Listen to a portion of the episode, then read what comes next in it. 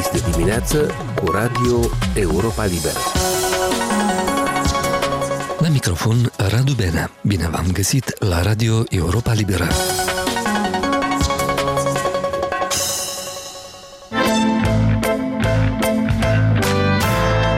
Așa numita lege antiseparatism, votată săptămâna trecută în Parlamentul Republicii Moldova, a stârnit îngrijorarea liderilor de la Tiraspol, iar în spațiul public au răsunat unele voci potrivit cărora liderul autoproclamatei Republicii Moldovenești strene, Vadim Krasnoselski, ar risca să cadă sub incidența noilor prevederi sau că negociatorul principal al acesteia, Vitali Ignatiev, ar putea fi arestat când vine la Chișinău. Amintim că noile amendamente la codul penal propuse de deputații PAS stabilesc pedepse cu închisoare de la 2 până la 5 ani pentru, citez, acțiunile separatiste comise în scopul separării unei părți a teritoriului Republicii Moldova. De asemenea, vor fi pedepsite penal, citez din nou, producerea și sau difuzarea sub orice formă și prin orice mijloace de materiale și informații care incită la astfel de acțiuni. De-a lungul anilor, autoritățile moldovene au intentat mai multe dosare, inclusiv penale, pe numele unor reprezentanți ai administrației separatiste din stânga Nistrului. Ce aduc nou sau ce schimbă noile prevederi în relația dintre Chișinău și Tiraspol? L-am întrebat pe colegul nostru, Denis Dermenji, care a urmărit subiectul îndeaproape, inclusiv reacția liderilor transnistreni. După ce a fost uh, adoptată această lege la Parlament, mulți au început uh, a se întreba dacă, în consecință, orice oficial din regiunea transnistreană, începând cu așa numitul președinte Krasnoselski și șeful diplomației Ignatiev, uh, poate cădea sub incidența acestor amendamente. Acei doi au declarat de nenumărate ori că așa numita Republica Moldovenească Nistreană este un stat independent care își va construi relațiile cu statul vecin, Moldova, și e puțin probabil să nu mai susțină acest lucru în continuare, ceea ce cade sub noile prevederi ale legii. Uh, chiar dacă autorii legii spun că orice persoană care săvârșește faptele prevăzute în codul penal, uh, inclusiv noile prevederi, este pasibilă să fie trasă la răspundere penală, mulți a văzut această lege ca un instrument împotriva regimului uh, de la Tiraspol și e evident pentru că anume ei s-au arătat foarte nemulțumiți și deranjați de noile modificări. Au fost multe reacții la nivel oficial, uh, din ceea ce știu și văd în regiune, aud, în mass media controlată de autoritățile de acolo, încearcă cumva să încingă spiritele, uh, sperie lumea, uh, afirmând că pot fi și vor fi trași la răspundere toți transnistrenii prin această lege. Denis, cum da. au răspuns, dacă au răspuns autoritățile moldovene acestor îngrijorări exprimate la Tiraspol? Uite, aici la Chișinău uh, se spune că sub această lege poate să cadă orice persoană care săvârșește faptele prevăzute în codul penal. Deci nu importă, este ea din regiunea transnistreană, uh, este ea din uh, Găgăuzia sau este de pe un teritoriu controlat de autoritățile de la Chișinău. Deci oriunde nu s-ar afla pe teritoriul Republicii Moldova, persoana, dacă comite aceste, este pasibilă să fie trasă la răspundere. Așa au argumentat ei. Principala întrebare care rămâne acum, dacă uh, va avea de suferit procesul de negocieri dintre Chișinău și Tiraspol după uh, adoptarea acestor noi prevederi, care și așa este destul de complicat. Părțile discută problemele în formatul 1 plus 1 și nu prea au reușit ceva să rezolve până acum, în afară de criza energetică cauzată de Gazpromul rusesc. Încă Înainte de a fi adoptată legea în lectura finală, Tiraspolul preîntâmpina că ea va afecta în mod direct negocierile și că va distruge dialogul. Chișinăul are o altă poziție în acest sens. Din ceea ce am reușit eu să vorbesc, uh, documentând uh, acest material. Cum am și spus, la Chișinău sunt uh, de altă părere. Am vorbit cu, cu autorul acestor modificări, deputatul Partidului de Guvernământ Acțiune și Solidaritate, Vasile Grădinaru, a explicat că acest lucru nicicum nu poate afecta procesul de negocieri.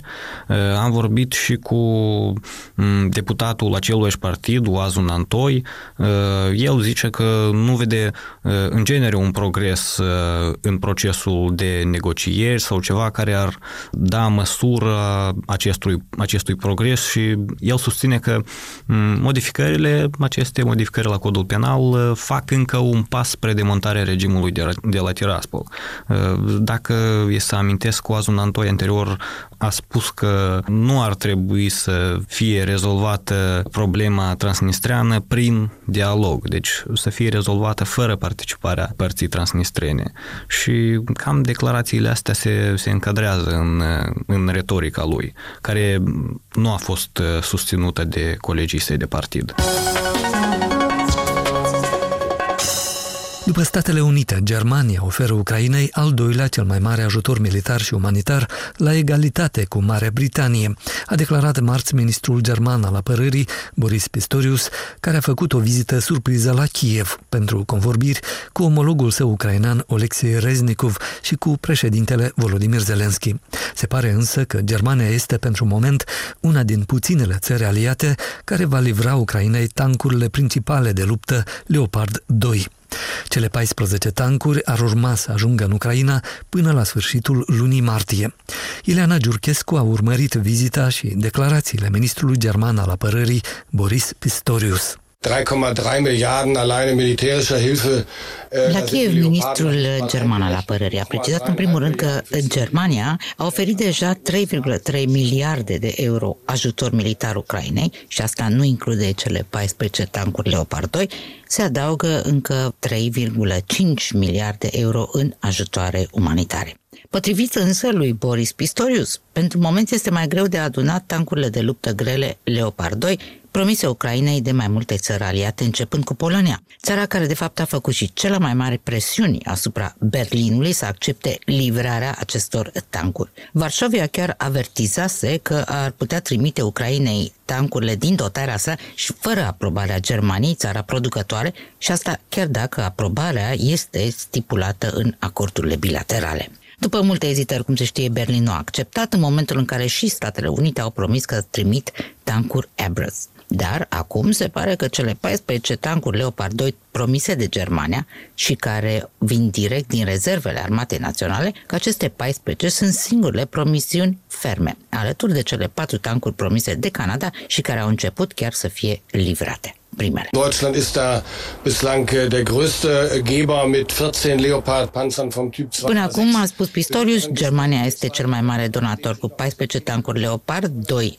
a6. Suntem încă în discuții cu două-trei țări, a spus ministrul, lăsând însă de înțeles că aceste țări nu ar fi încă hotărâte.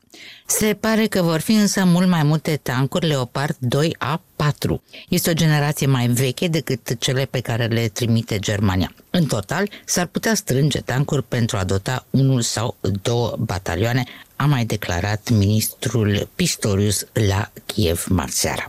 Situația este mai bună cu tipurile vechi de tancuri Leopard 1.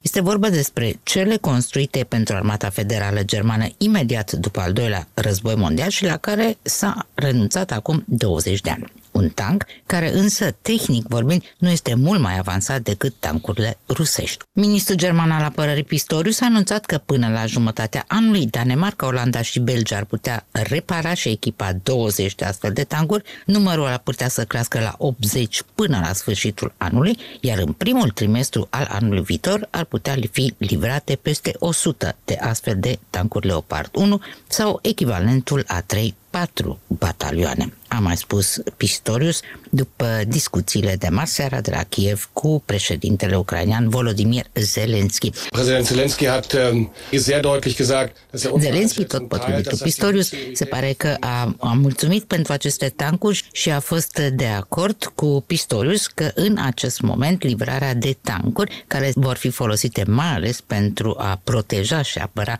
armata ucraineană în cazul unei ofensive rusești că livrarea acestor tancuri este mai importantă importantă decât șansele Ucrainei de a ajunge la avioane de luptă moderne și la noi sisteme de rachete cu rază mai lungă de acțiune, două arme pe care le-a cerut imediat după ce a primit promisiunea tancurilor Leopard. La prima vedere, deci se poate spune că livrarea de tancuri grele de luptă Ucrainei merge mai greu și că numărul pus la dispoziție, 100 sau ceva peste 100, este oricum mult mai mic decât cele 300 de tancuri minim pe care le cere Ucraina. Dar un expert militar de la Zurich, Niklas Mazur, de la Centrul pentru Studii de Securitate al Politehnicii din Zurich, atrage atenția că armata ucraineană nici nu ar putea face față logistic unor livrări masive și rapide de tancuri de producție occidentală. Tancurile trebuie reparate și înarmate, militarii ucrainieni trebuie antrenați, un efort logistic imens pentru că din Europa sunt promise diverse generații și tipuri de leopard, spune Mazur. Expertul mai reamintește că un tank Leopard are un echipaj de 4 militari, iar antrenamentul durează în medie între 4 și 6 săptămâni. La Washington, președintele Joe Biden a rostit în Congres discursul său anual despre starea Uniunii. El a spus că Statele Unite trebuie să adopte o poziție fermă și clară față de provocările acestei perioade, cu referire concretă la relațiile cu Rusia și China. I spoke from this chamber one year ago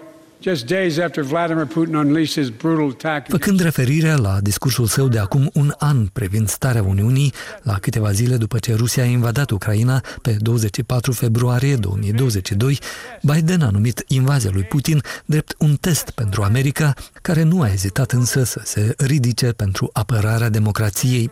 O astfel de apărare contează pentru noi, deoarece menține pacea și împiedică deschiderea porții în calea potențialilor agresori care ne-ar amenința amenința securitatea și prosperitatea, a mai spus președintele american.